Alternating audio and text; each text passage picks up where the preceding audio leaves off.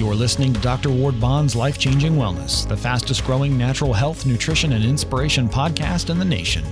Uplifting stories, powerful messages, and triumph over adversity, the experience of entertainment and encouragement is about to begin. And now, your host, Dr. Ward Bond. My guest today is Jeff Allen, who combines clean, hilarious humor like no other comedian working today. He regularly appears on television, radio, and venues across the country. And with over 200 million views on Facebook, Instagram, and YouTube, Jeff Allen is the world's funniest, most inspiring comedian. And Jeff's very successful side splitting comedy tour, The America I Grew Up In, drives home the humor in everyday family life, the ups and downs of marriage, the challenge of raising children, and the bliss of the empty nest and the joys of being a grandparent. Jeff Allen is the best at what he does, making people laugh as hard as humanly possible. So let's welcome the man who can bring the funny, stand up comedian, Jeff Allen. Welcome to the show. Thanks, Doc. I had a. It's interesting listening to the intro. The uh, I had a woman reach out to me. She goes, "What makes you the most funniest person?" And I said, "My social media guy told me I was." So What? You, you what a shock! There'd be some there'd be some hyperbole in advertisement. Well, you can't argue with the popularity of over 200 million views. And, uh, you know, I, I watch all of your videos. And, you know, even after a long day, sometimes I just t- pull it up on Instagram and just sit there and laugh for the next hour. So uh, it makes for a great day. great. Thank you, Doc. Appreciate it. Well, let's start off. Tell me about your testimony. And I watched a video of you. And let me ask you something. Were you really an atheist at one time? Oh my gosh, my I was, my father sat me down when I was 14 years old and told me there was no God. And stay away from people like Christians. Stay away from them. They're bad people.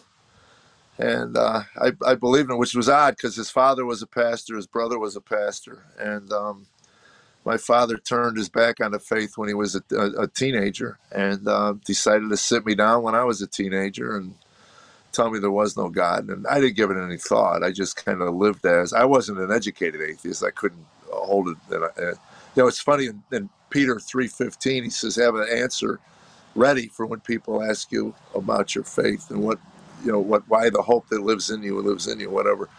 I said I, I would never have an answer why I was an atheist. I just my father told me there was no God, so I believed him. and um, when I hit my thirties, um, I got to a 12 step program. I, I went in for alcohol and drugs, and um, they told me to pray. I said, To what? I said, uh, I didn't believe in God. And they said, Well, find something. So that kind of set me off on a really an intellectual search more than a, a spiritual search. You know, it's interesting. I always described it as if you're thirsty, and I was spiritually thirsty, and I didn't know it. Um, it's like when you, when you if you gather water in your hands and you drink it, it quenches it for a little while, but then you're thirsty again. So I kept looking through self help, uh, New Age, uh, Buddhism, all the stuff that was popular, certainly in the 80s. I read all the John Bradshaw stuff, Melody Beattie stuff um, on codependency, and I knew there was something inherently wrong with me. I was not a nice human being. so I wasn't nice to my wife. I wasn't nice to my kids. I was I was sane enough to not wind up in jail in public. But I had my incidences at red, you know, of road rage and at red lights, and um, so I, it was really that I just wanted to be better at being a husband and a father and a citizen, and I was miserable inside. And again, I always describe it as I don't know if you know what it's like to wake up in the morning and you you think, okay, this is a good day, and then this thing descends upon you where nothing matters. And I didn't know there was a name for it. It was nihilism. I really was a nihilist. I mean, I had no hope in anything or faith, you know, and my wife would try to shake me into caring. I mean, she would say things like, I get the impression you don't care about we're losing the house. And I go, I don't. She goes, Who says that? I go, Well, you wanted honesty. I don't care. I, you think I don't want to care? I, you know, believe me, I, I wake up in the morning. I know what my responsibilities are. I just don't know why it matters to me. And that's kind of where I was for years. You know, um, people would say, you know, you need the higher power. And I'd go, well, if I'm making up a deity, that kind of makes me delusional, doesn't it? You know, the, the made up thing works really nice in conversation, but if I'm on my knees in the middle of a storm like cancer, the death of a child, or a loss of a job, I mean, when life is really crushing in on all four sides, you need to know that there's hope. And I don't know that, not by something I made up. So anyway, I kept looking and searching, and you know, we we lost everything. I mean, we did uh, the house. We ended up having to sell it probably a month before they foreclosed. I had cars towed out of my driveway, um, you know, because I tried to salve these wounds with things I couldn't afford. I mean, I was shocked they sold me the car. I mean, I went down there because we had nothing better to do, and I, I just thought for sure they'd run my credit and go, "You can't afford this," which I couldn't. So, uh, and they they hauled that away, and anything that mattered. It's interesting if you if you do the checklist, if the, the world's checklist. I had a beautiful wife who loved me. I know she did, and, and it's gorgeous. I had healthy children. I had a job I loved. I did at one time love it. At this point in my life, back in my 30s, I was questioning all of that. I, I actually took some temp work to try to find if I had other skills. And the funniest thing, I read where Domino's Pizza would, would if you were if you were on the ball and sharp, they'd they'd get you a franchise. They you could start delivering and work your way up to owning a franchise they were, it was that good of a company to work for. So I thought, well, I'll start out delivering pizzas. So I got some 19 year old with acne looking at my resume. And at that time, I had 12 years of comedy, you know, comedy clubs, casinos, nightclubs. And he says, What do you do? I said, well, I'm a comedian. What does that mean? Well, I tell jokes. He goes, Where do you do that at? I go, All over the country. How does that qualify you for this job? I go, Are you kidding me? I can find addresses in towns I don't live in. So imagine how good I could be finding an address with a pizza in a town I live in, you know. And uh, anyway, he, he didn't hire me. I came home and told my wife, I go, I, I really, I'm unemployable. When they, when you can't get a job delivering pizzas, you know, I, I have no other skill set. So then she said, you might as well start trying to get this career back. And and it was it was a hard time, the '90s for comedy clubs, and um, the uh, if you couldn't draw people in, basically you were a babysitter for drunks. And that's what I had become. I told her one night I got good at something that matters to nobody. Mm-hmm. And uh, and anyway, I met I heard about a guy. I, uh, I I always said I trade my alcohol and drug obsession for golf. I traded it in. It's just as annoying, just as expensive, but it's legal, you know. and and Tammy grew to resent golf because that was kind of my sanctuary. I would, I would, all the stress of life would pile in on me at home, and I would go out to just hit golf balls on the driving range just to get away from it. And for that hour or whatever, I was able to convince myself that everything in life was good and mattered, you know. And um, then I'd go back home, and all of that would descend upon me again. And uh, my the funniest story was about the gerbil. Um, I got to where I was watching my kids gerbil for a while, and Tammy comes and she goes, "What's with you and the gerbil?"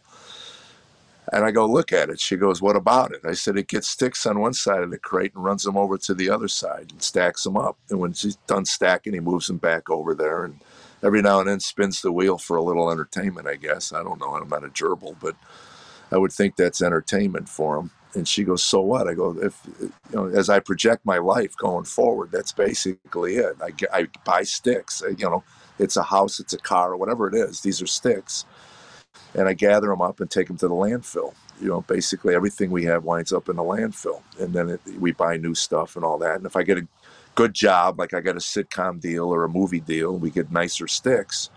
But in the end, they're all sticks. They, they're meaningless and pointless things. And if this is my life for the next 20 years, I'm checking out. She looked at me and said, You checked out years ago, pal.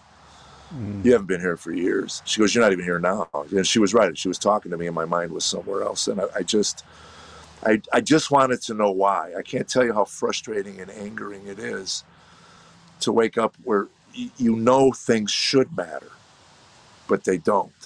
Right. And I knew of guys that committed suicide in LA because they lost the deal they were this and you know so close to getting the deal, and they got the rug got pulled out from under them. They just took their own lives. So I said, Is that where I put my ultimate meaning? Because she said, Why can't it be us? I go, What if you get T boned at a red light and you go away? You die. What, is, what, what does that leave? I said, I, I, I can't, you can't explain it to someone who's not in it. You can't. So I heard about a guy that was doing comedy for about a hundred bucks a week. He was a millionaire, multimillionaire. And I, I think at this point I'm reading Ayn Rand. I finally decided human, I mean, capitalism, I'm going, maybe there is something to making money. If I can learn how to do that, at least I can keep the house and maybe keep my wife. We had filled out divorce papers, had them notarized. We never filed them, but we had them. We were ready to go. And uh, I, I, asked to be booked with this guy um, because of his access to the nice golf courses. Because of his money, he could get me on Augusta National, maybe, or get me on Muirfield Village. And um, so, you know, obviously, God has other plans for us. So I sit in a golf cart with a guy for four hours. I don't know if you play golf, but you have you talk about things. So we got on the topic of, of accumulating wealth. He says, You don't want a lot of money. I go, What do you mean? He goes, You can't handle what little you have. He says, It would just be a burden for you. He says, You can't begin to enjoy the creation till you have a relationship with the one who created it. Mm, And I thought that sounded kind of new agey. That's kind of neat. Where'd you read that at? Goes, It's in the Bible.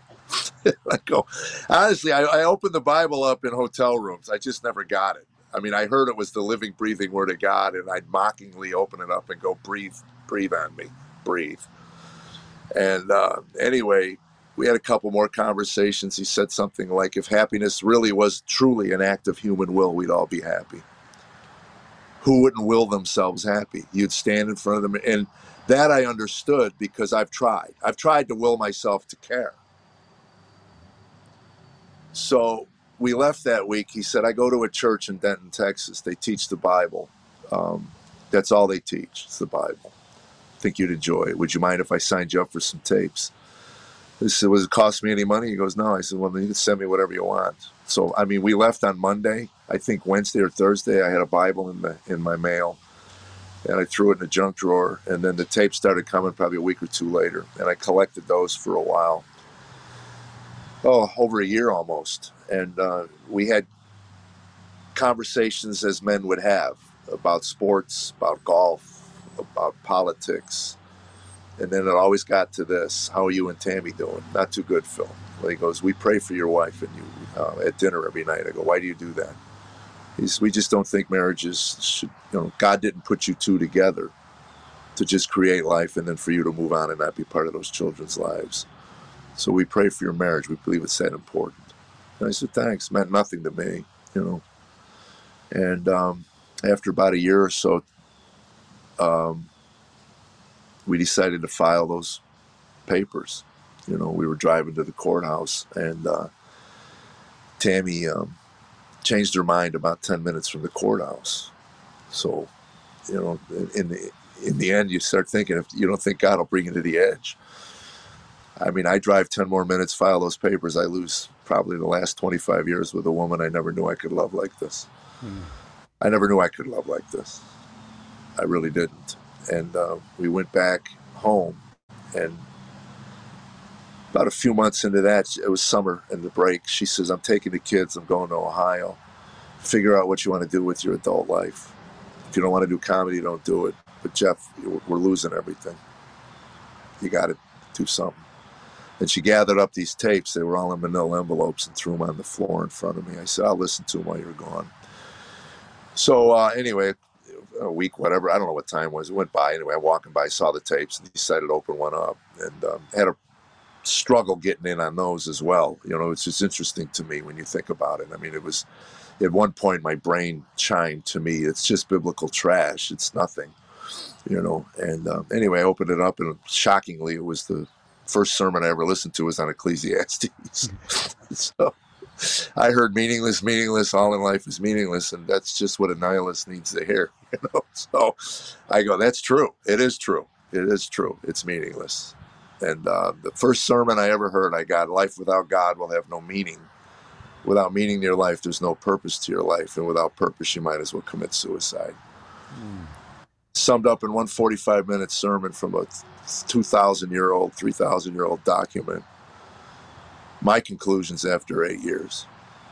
That was truth to me. And I felt if that was true, there must be other things in this book that's true. And I opened up another tape. I kept looking for Ecclesiastes tapes, but um, I think my two favorite books were Job and Ecclesiastes. So kind of tells you where, where my head and my heart was at uh, 25 years ago. But um, ultimately, uh, I got to Genesis 1 1, which I think Francis Schaeffer said was the most pregnant verse in the Bible. In the beginning, God created. That sets everything off. It changed Europe when, um, uh, oh gosh, the Reformation. Uh, I just more senior moments. Uh, who's the guy that gave the Bible to the masses in Europe? The Reformation Luther. When Luther gave the Bible to the, the masses, they read, "God created." So first of all, when the masses re- realized they could actually read the Bible, literacy rates shot through the roof. Everybody wanted to learn how to read all of a sudden. So after that, they read God created. So after they realized God's a creator, I'm a creator. Entrepreneurship shot through the roof. All of a sudden, wealth wasn't just in the hands of the wealthy, it became something that the, the huddled masses could do. Uh, it's probably the most influential book. Um, it is the most influential book in the history of the world. And, well, let me um, ask you this, Jeff. How long did it take you to win your wife Tammy back? Weeks, really weeks. Uh, and she went through the whole thing. I mean, I, I was, I, I, I was, um, I don't know if you ever heard of the cartoon Tooter Turtle. when we were kids, Tooter Turtle. Tooter was a little turtle who wanted to be anything but a kid. Today I want to be a fireman. So the wizard make him a fireman, and he goes, "Sir Tooter, you don't want to be a fireman. I want to be a fireman." Eventually, he'd be in a burning building, everything crashing around him, and he'd be begging the wizard to take him back. I don't want to be a fireman no more. I want to be a little. I want to be a kid. So it's basically what everything I searched through was. This is it, baby. I got it. I got it. I read uh, Buddhism. I thought, this is it. I got it. I got it. I got it. I got it. So initially, when I told her I was a born again Christian, she's first of all she goes, "What does that mean?" I go, "Honestly, I don't know." I go, "I just heard the term. I got you know, and, but I'm to love you as Jesus loved the church." And she goes, "What does that mean?" I said, "That I know what means. He sacrificed his body for the church. I'm to sacrifice for you." And she laughed because she knew how selfish I was. So uh, I started going to church. I said, This is my thing. Like everything else in this recovery thing that I've been doing is mine. I took the kids with me. Uh, after a couple, we, we had one discussion. She was raised by a family who abused her that were churchgoers. So I understood her reaction. What does that mean for me? You know, are you going to be like my parents? So I understood that. And I said, you know, again, not knowing, not being raised in a church, I had no baggage. I didn't know what it was. It, to get, it was just another step in this journey to me. But something changed in me, something. And I knew it. Uh, I went to buy a Playboy magazine the day after I committed my life to Christ. And as I went to buy it, a little voice in my head for the first time in my entire adult life said, You can't do this and I and I'm talking to myself. What do you mean I can't? All of a sudden, I had some guilt about buying something I've been buying since I was 18 years old, and I had to go back in the store and and sort out what was going on. And I re- oh yeah, I gave my life to Jesus last night. Is this the counselor he talked about? I will send you a counselor in the form of the Holy Spirit to help you with this life. I'm telling you, it was a weird feeling.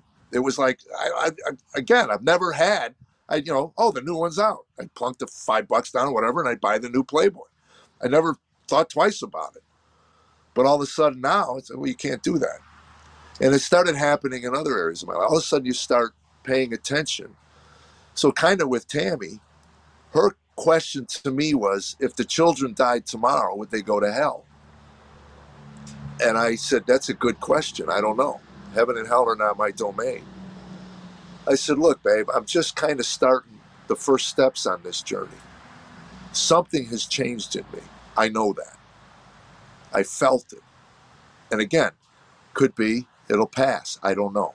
But after a few weeks, she uh, she started coming to church with us. And what I knew changed when we sold the house. And the escrow lady said, "All the money you made on the house is going to pay towards your IRS debt." And I said, "It doesn't matter." I said, "Only only thing that matters is sitting at this table right here." Tammy told me about six months later, we were eating dinner one night. She goes, I knew you were a different man when you said that because I believed you. For the first time in our marriage, I felt we were a priority. Mm, wow.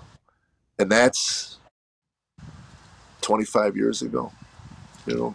And I could write a book on this last 25 years on my the ebbs and flows of walking this, trying to walk this walk.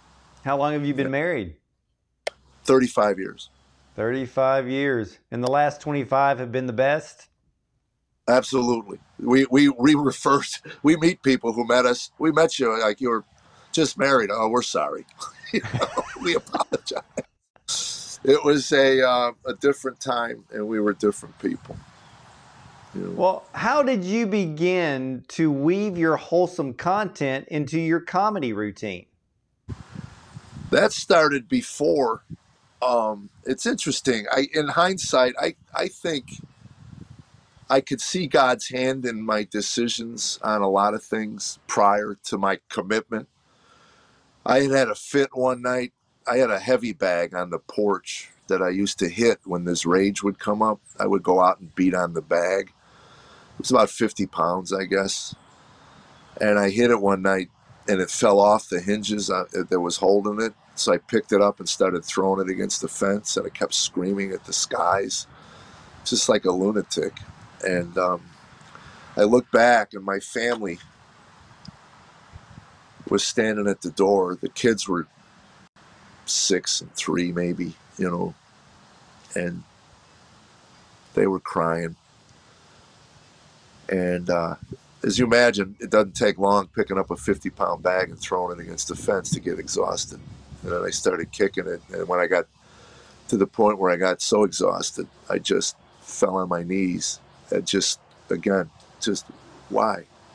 Why? That's all I kept saying. Why? Why am I like this? Why? Why? Why? And it's this cascading thing. It starts when I would overreact, and eventually I, the shame would kick in. And then once the shame kicked in, I was gone. There was no coming back. And that's what Tammy used to say to me. She goes, I never feared that you were going to lay a hand on me. It was all self abuse. I'd hit myself in the head. I would punch walls. I would punch, you know, I would harm myself. That's why I got the bag. At least that didn't hurt, you know. And I walked into the house, and my youngest son, who was three, came over to me and said, Daddy, you scare me. And I picked him up and held him. I said, I scare myself, son. And Tammy said, Get out of the house. Wow. Leave. You live in hotel rooms anyway. Just get out of here. And I looked at her, and this calm washed over me. And I said, It won't happen again. And she said, BS. I said, No. Have I ever said that to you? She goes, Why? I said, My father told my mother a thousand times it would never happen again. And it would always happen again. I never said that to you. I know I never said that to you because I thought my father was a hypocrite for saying it. And I didn't want to be a hypocrite and say it because I knew it would happen again. I don't know why I can say it to you now. I believe that was the moment when I was on my knees begging. I believe that Holy Spirit entered me. I had not made a verbal commitment. I have not. That's just my take on one particular evening. And what was, it's funny, I heard somebody say, I don't know if it was C.S. Lewis that said, to the Christian, joy is central, suffering peripheral. To the pagan, suffering's central. And maybe that's a harsh word, but, and then joy is peripheral. And I think that's what switched. I, I've gotten angry since then, but nothing like what used to be a weekly, daily occurrence. Um, so to say I haven't been angry in 25 years is, is a lie. It's nonsense. But it's not consuming. It doesn't, I don't get lost in it. I have some control over it. Um, the self flagellation is 99% gone. You know, still have moments, certainly when I'm tired. Yeah. But um, uh, I forgot the original question. oh, I, my original question was how long did it take you to win Tammy back? Oh, and so anyway, the, the three weeks, probably a month, maybe. She saw a difference, and um, but yeah, I think three weeks to a month she started, and then when she went through cancer, I got a chance to see her faith firsthand. Um, um, we were at a Gaither taping, and they laid hands on her and prayed with her, and it was a profound moment in our lives. So she got to bed that night and she said, I felt his presence and this won't be fatal. Oh, and that was 22 years ago, I think. So, so mm. far it hasn't been. Wow. I mean, amazing. You know, I know that the Holy Spirit, uh, sometimes I think the Holy Spirit hunts us down before we actually know the Lord. And like oh, you said, uh, oh yeah, we can look. The back. Hound of Heaven, the poem, the poem, the Hound of Heaven. Yeah, chase me can, down alleyway. Yeah. well, we can look back in our lives and go, God was watching me then. And then eventually we get led to where we finally make the commitment and say, Jesus, come right. into my heart. You know, I want to live for you. Oh, and, that was uh, a question about cleaning up my material. That was yeah, it. yeah. That's it. yeah. It. I started cleaning up. Um, I saw a special with Andrew Dice Clay and I looked at my wife and said, the next guy who's going to break out of the, the pack, I always looked at comics or entertainment as different packs, every level you rise to. And eventually, if you're lucky, you wind up, you know, I just worked with Jay Leno last week. And I said to my wife, there's a handful of comics in the entire world that can just walk into any comedy club and they'll put them right up on stage because the whole audience knows who they are. Mm-hmm. There's 10, maybe. We were trying to list them out. And Leno's one of those guys. So each pack, and I saw Dice Clay, and I said, the next guy to break out who's working dirty. And I wasn't dirty, dirty. I, I cussed a lot, but I, the material was kind of the same of what I'm doing now. I just swore a lot. And we got called into school one day because my fourth grade son called his teacher a really nasty name. And um, I told the teacher, I'd love to tell you, I have no idea where that child heard that kind of language, but you know, my wife and I were trying to make some change, and we were trying to clean up around the kids. And um, so I just said to her, I said, I wonder if I can work clean. And I started paying my children 25 cents for every bad word I said. And it kind of keeps you honest, you know, uh, because sometimes you're unconscious, you know, about your tongue. So I became really conscious of the language that I use, and um, uh, took me six months maybe um, to really kind of weed out and rework. And that's why I tell comics today. I have writers' nights at my house once a month if I can. COVID's kind of stopped a lot of that. But I used to tell all the young comics, I go, get a thesaurus out. We have a wonderful language. There's no place you cannot work clean. I've never been, you know, there are people who don't think I'm funny, but there were people who, when I worked dirty, didn't think I was funny. So, I mean, there's six billion people. You can't please everybody. Yeah. But nobody's ever walked out on me because they were deeply offended by me. Um, and especially in the corporate world, you know, they, they, they care more about that than if you're funny. They just don't want to get a bunch of emails from people, you know, about you. And that was the hard part when, when I, I was, a, you know, I'm openly Christian. So initially corporations were a little hesitant to hire me because they thought, I'm not a preacher. you know, I, I do the same show for you. I do it, the improv that I do at a church that I do. And outside of that, the church, I do my testimony. That's the difference. And it's unless you want that, then, you know, we're just, we're just going to get funny. That's the whole point. Well, what was your defining moment in comedy that you deem as your breakthrough? Dry bar. Ah. That dry bar brought me to the internet in a way that I'd never been. Uh, to put it in perspective, prior, certainly well, I take this back. I when I heard I got Dry Bar, I never heard of it. My wife, who doesn't watch comedy, watches Dry Bar, so that told me something. And she said it's in her feed every day. And then I worked with a guy that had over 100 million views because of Dry Bar. And I said, Really? Holy cow. So I hired a social media guy uh, who knows how to do that. And prior to hiring him, I had made a thousand views was a big video for me on, on my Facebook page. And within three weeks, he had a, he had one that went over 600,000. Same videos. It's just knowing what you're doing. So when I got Dry Bar, uh, they told me six months they were going to release it. I thought, oh gosh, I could barely afford this guy. I was kind of hoping. But they called me a month later and said, we're going to release it. So I taped in January, February. They told me they're going to release it probably early March. And uh, I likened it to doing the Tonight Show in the 70s with Johnny Carson when Johnny tapped you on the shoulder and brought you to the couch. Overnight, literally overnight, things changed.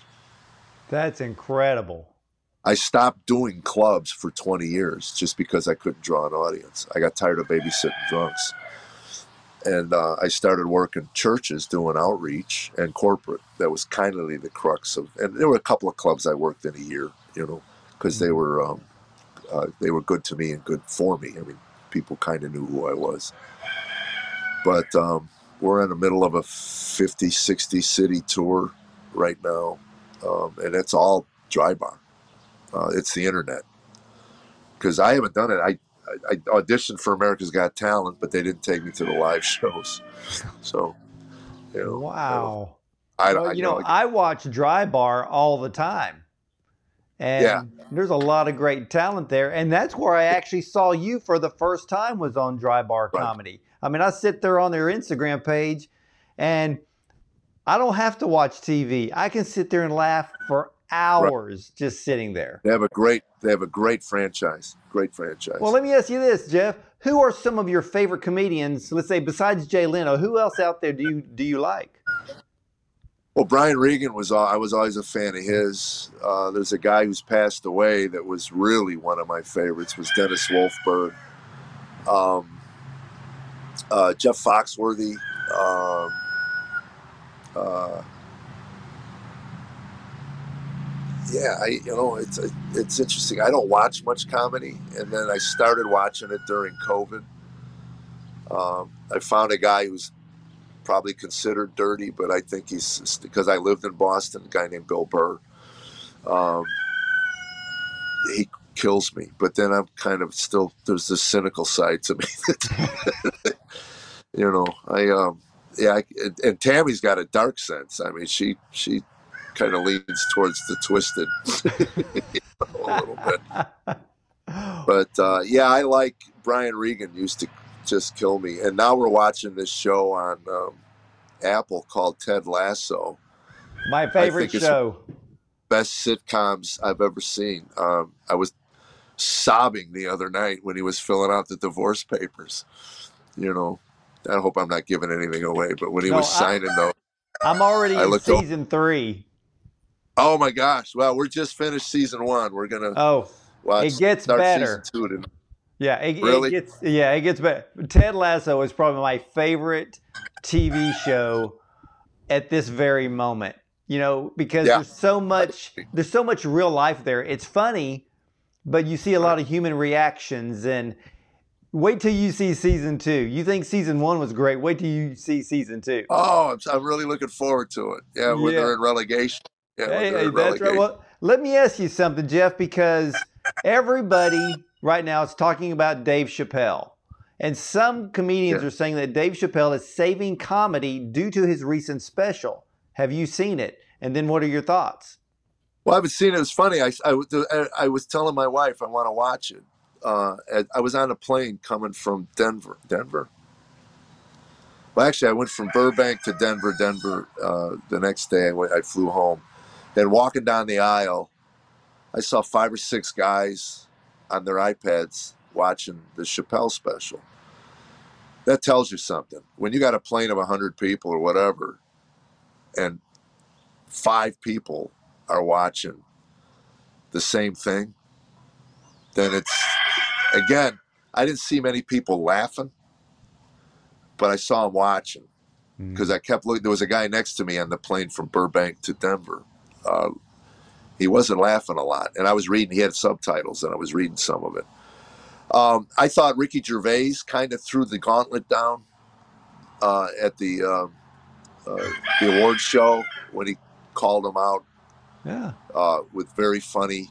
Um, uh, I said, it's interesting the way I look at it. When we came out of the '60s, which had a very tight restraint on speech for comedy, '70s produced some of the best comedy Oh, we've ever seen. And I think that Chappelle is is chipping away, and I think you're going to see more and more. But the hard thing is, it's not the fans; these people that are pushing back, and then there's a number of them, hmm just don't have the audience that Chappelle has, but they have audiences. It's the venues. What what the cancel culture does when uh, they say they're canceling another act, hmm they go after the venue owners. They go after the theater owners and their board of directors. They go after their LinkedIn accounts. They go after they harass them to the point where they go, "I'm not going to hire the guy. It's not worth the hassle." It's like with the CRT thing. It's just a shakedown. Yeah. I mean, it, it really is. It's just the corporations are going, it ain't worth the hassle. They're going to harass my LinkedIn, you know, all of our board of directors and all of the people on their LinkedIn accounts. They know how to do it. I mean, that's where the, it's out of sight of the people. They just go, oh, so and so got canceled. Well, no, you can't get hired uh, at the theaters. So it'd be interesting to see where Chappelle if the theater owners are willing to put him in or where he works, because the audience is there. Louis C.K. The audience never left Louis. Yeah. Never left. They say he got canceled. He got can't. Well, sure. You know, Apple dropped him. The corporations and the uh, the board of directors at the theaters, but his audience was still there. They still were fans. What you know, they didn't think anything of it. I, ten years later, I mean, you know, I'm sorry.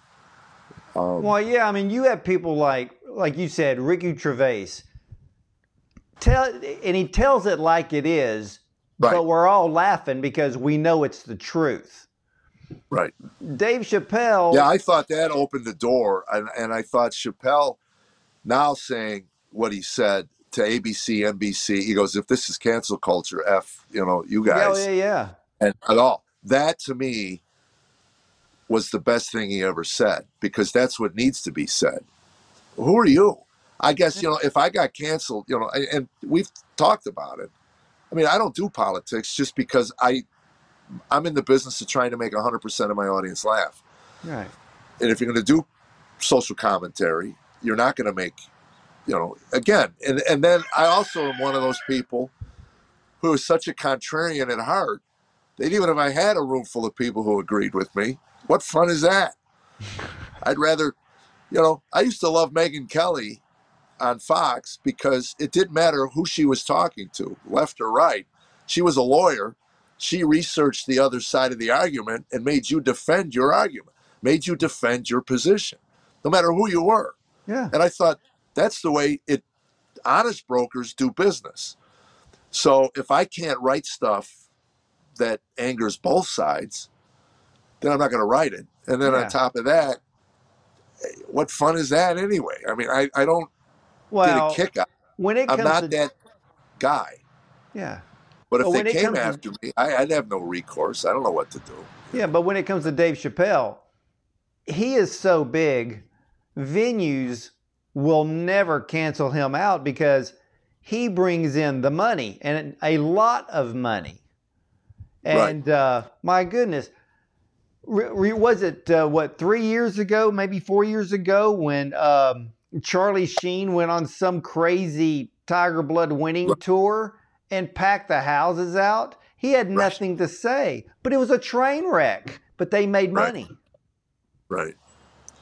Well, that's the thing. And again, I, I said they're going to weigh out the harassment the board of directors gets and the theater owners get because they go after their social media account.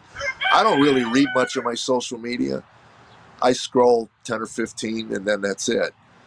Every now and then, Tammy will call me and she'll go, You got to do something about that. I had posted a, a, a, a personal video about the cloth masks, you know, and how they don't do a darn thing. You know, I mean, Stanford, oh, yeah. Stanford has since come out and validated my opinion, which it was. I had a guy that worked. Uh, we were on a uh, a um, shuttle to get rent a cars, and both of us, uh, his him and his wife, had our masks down around our chin, and the bus driver slammed on the brakes and told us to put our masks up. It was just the three of us on there. So I shook my head, you know, and, and he shakes his head, and, and I go, This is ridiculous. And he goes, I, I work at biolabs. That's what I do. I, I have to, you know, we have a saying in the biolab after you get all your suits on and everything on and everything on, if you break wind and you can smell it, there's, there's a leak in your your equipment. so so he says, Well, go home tonight, man. He says, Put your put your mask on and break wind and you know so anyway, i thought that was funny and i and I, I posted a video where i said hey you know you and your wife go out have some mexican food nice dinner you know a nice lovely night out go home put your mask on and just let nature you know happen. And then when the kids come in what are you doing? You're doing science. You're doing science. We're learning something here you know? And i got hammered just hammered. People thought i was making fun of the half a million who died and yeah. no i'm I was trying to poke back at the bureaucracies who make these things mandated, which they yeah. do nothing. It's yeah, a lot just, of people. Yeah, it's another signal to the rest of the world that you're better than the rest of the world. You know. And, yeah, uh, and there's uh, people. People need to get a sense of humor today, and yeah, yeah. I got some in my show. I talk about waterboarding. Um, I, I, I, I um, what did I, uh, what did I say? My father used to give us what what's what's the line? The setup is um, we've oh oh I know what it is. It's about waxing. That's what it is. We we pay billions of dollars as a culture to have some stranger rip the hair out of our body by the root. But yet we won't let our military drip water on the faces of terrorists, you know, people who want to kill us and end their way of life. And then I said, I think the CIA needs to start opening up some spas. That's all I'm saying. you know? well, and tell, uh, well, tell us about your tour, the America I grew up in. Well, it's kind of just a, a, an observation, not a judgment call. It's just some observations. You know, I'm writing some stuff now about the way we used to go to the doctor. We uh, we never went to the doctor when I was a kid, ever. You know, uh, my mom, you know, if I had 104 fever, she'd crack an egg on my head. If it didn't cook, you know, I had to go to school. You know, yeah, you're fine you know, stand in front of the drapes. We had these gaudy drapes, and she'd say, uh, "Just let me check your color. Oh, you're not even close to forest green. Go to school," you know. Uh, and the kids today, because of all these Google DIY, you know, you know, what made you think, you know, uh, intubating your son at home with a garden hose was a good idea? well, I saw it on a DIY intubating YouTube video. You know, I can't imagine being a doctor today and have to undo what these Google parents, these Google doctors, did to their children.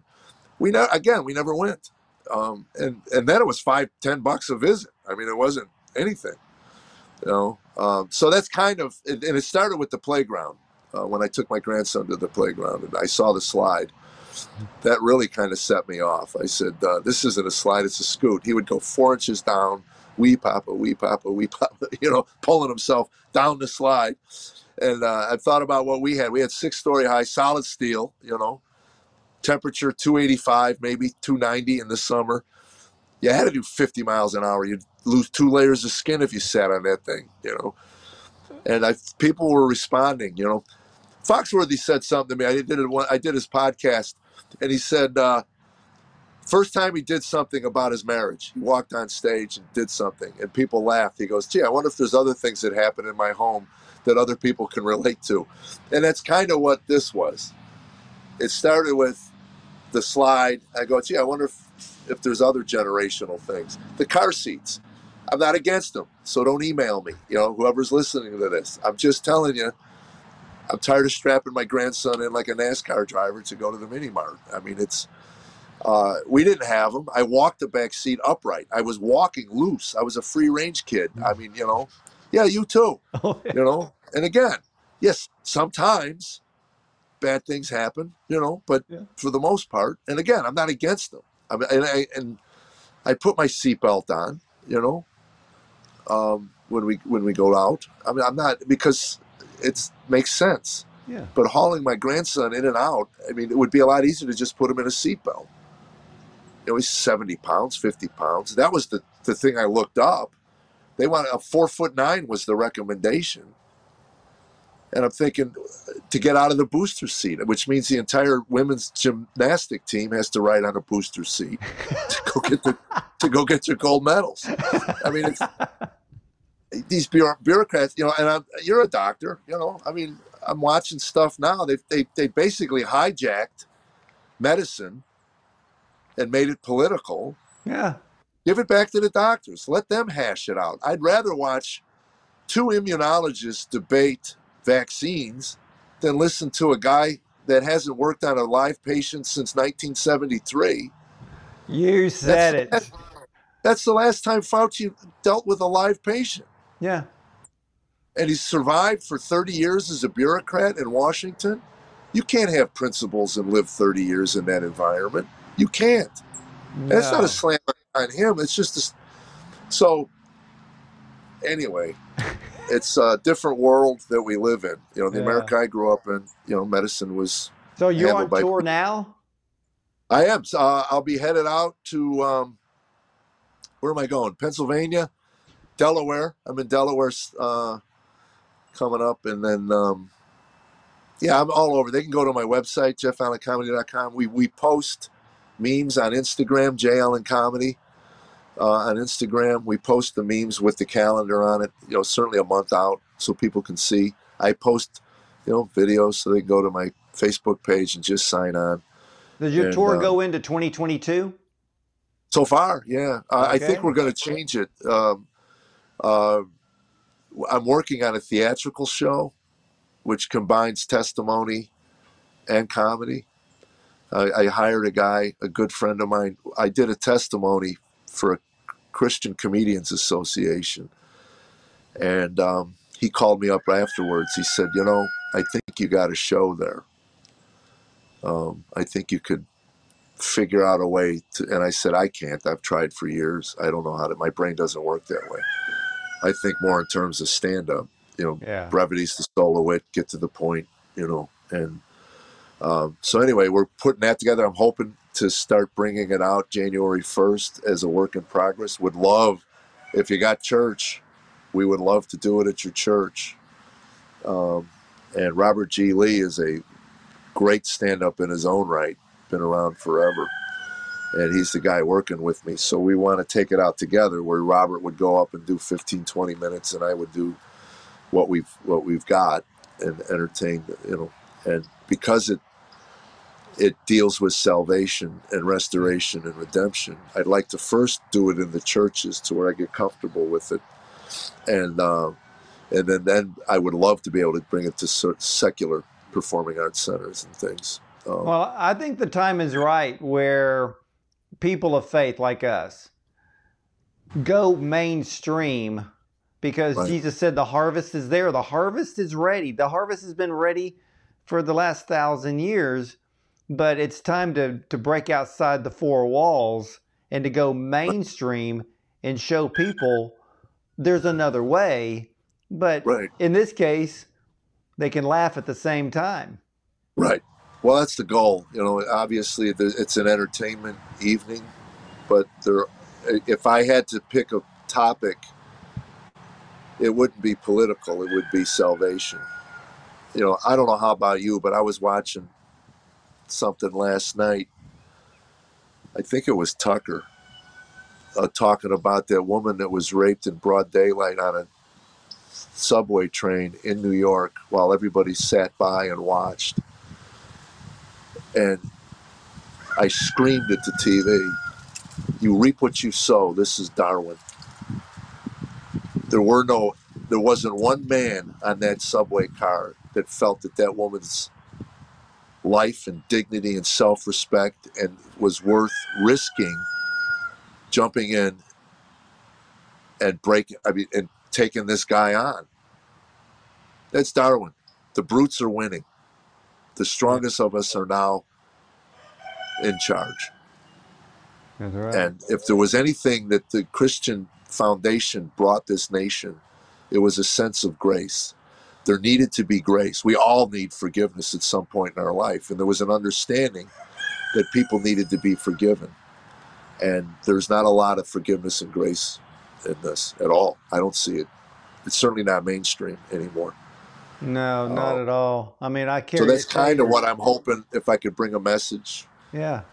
to people along with funny and, and through my our pain, Tammy and mine, our pain and suffering was um, that in the end that you're right. There's a better way. There's and better it's way. something that aligns more with what I believe truth is that we were designed and created for a special purpose. And um, every child out there, every human being out there is a child of God. And they deserve our respect and dignity. Now, their choices don't necessarily, Yeah. but um, the, I can separate the choice from the person. You know, the, Oh, the person absolutely. Well, deserves Jeff, respect and dignity. Yeah, Jeff, I want to thank you so much for spending your time telling Oh. us your story because I know all of my viewers and my listeners are are going to be so blessed to hear your life, your basically your life story for us today because people need to know that there is a way. There's a way out, and we know Yes. that Jesus is the way out. He leads the way out, but he also leads us into where he is at. And that's what, we want people to know that Jesus is Savior, He's healer, He's Redeemer and Deliverer. And He certainly did that for you. Yes, sir. Well, ladies and That's- gentlemen, that's Jeff Allen. And when Jeff Allen comes to, to a town near you, you need to go see the America I Grew Up in tour. Go to jeffallencomedy.com. Follow him on social media. Again, I personally spend time on Instagram just to laugh after a long day watching Jeff Yeah. Allen uh, comedy videos. And we all know that laughter is the best medicine. We'll be right back.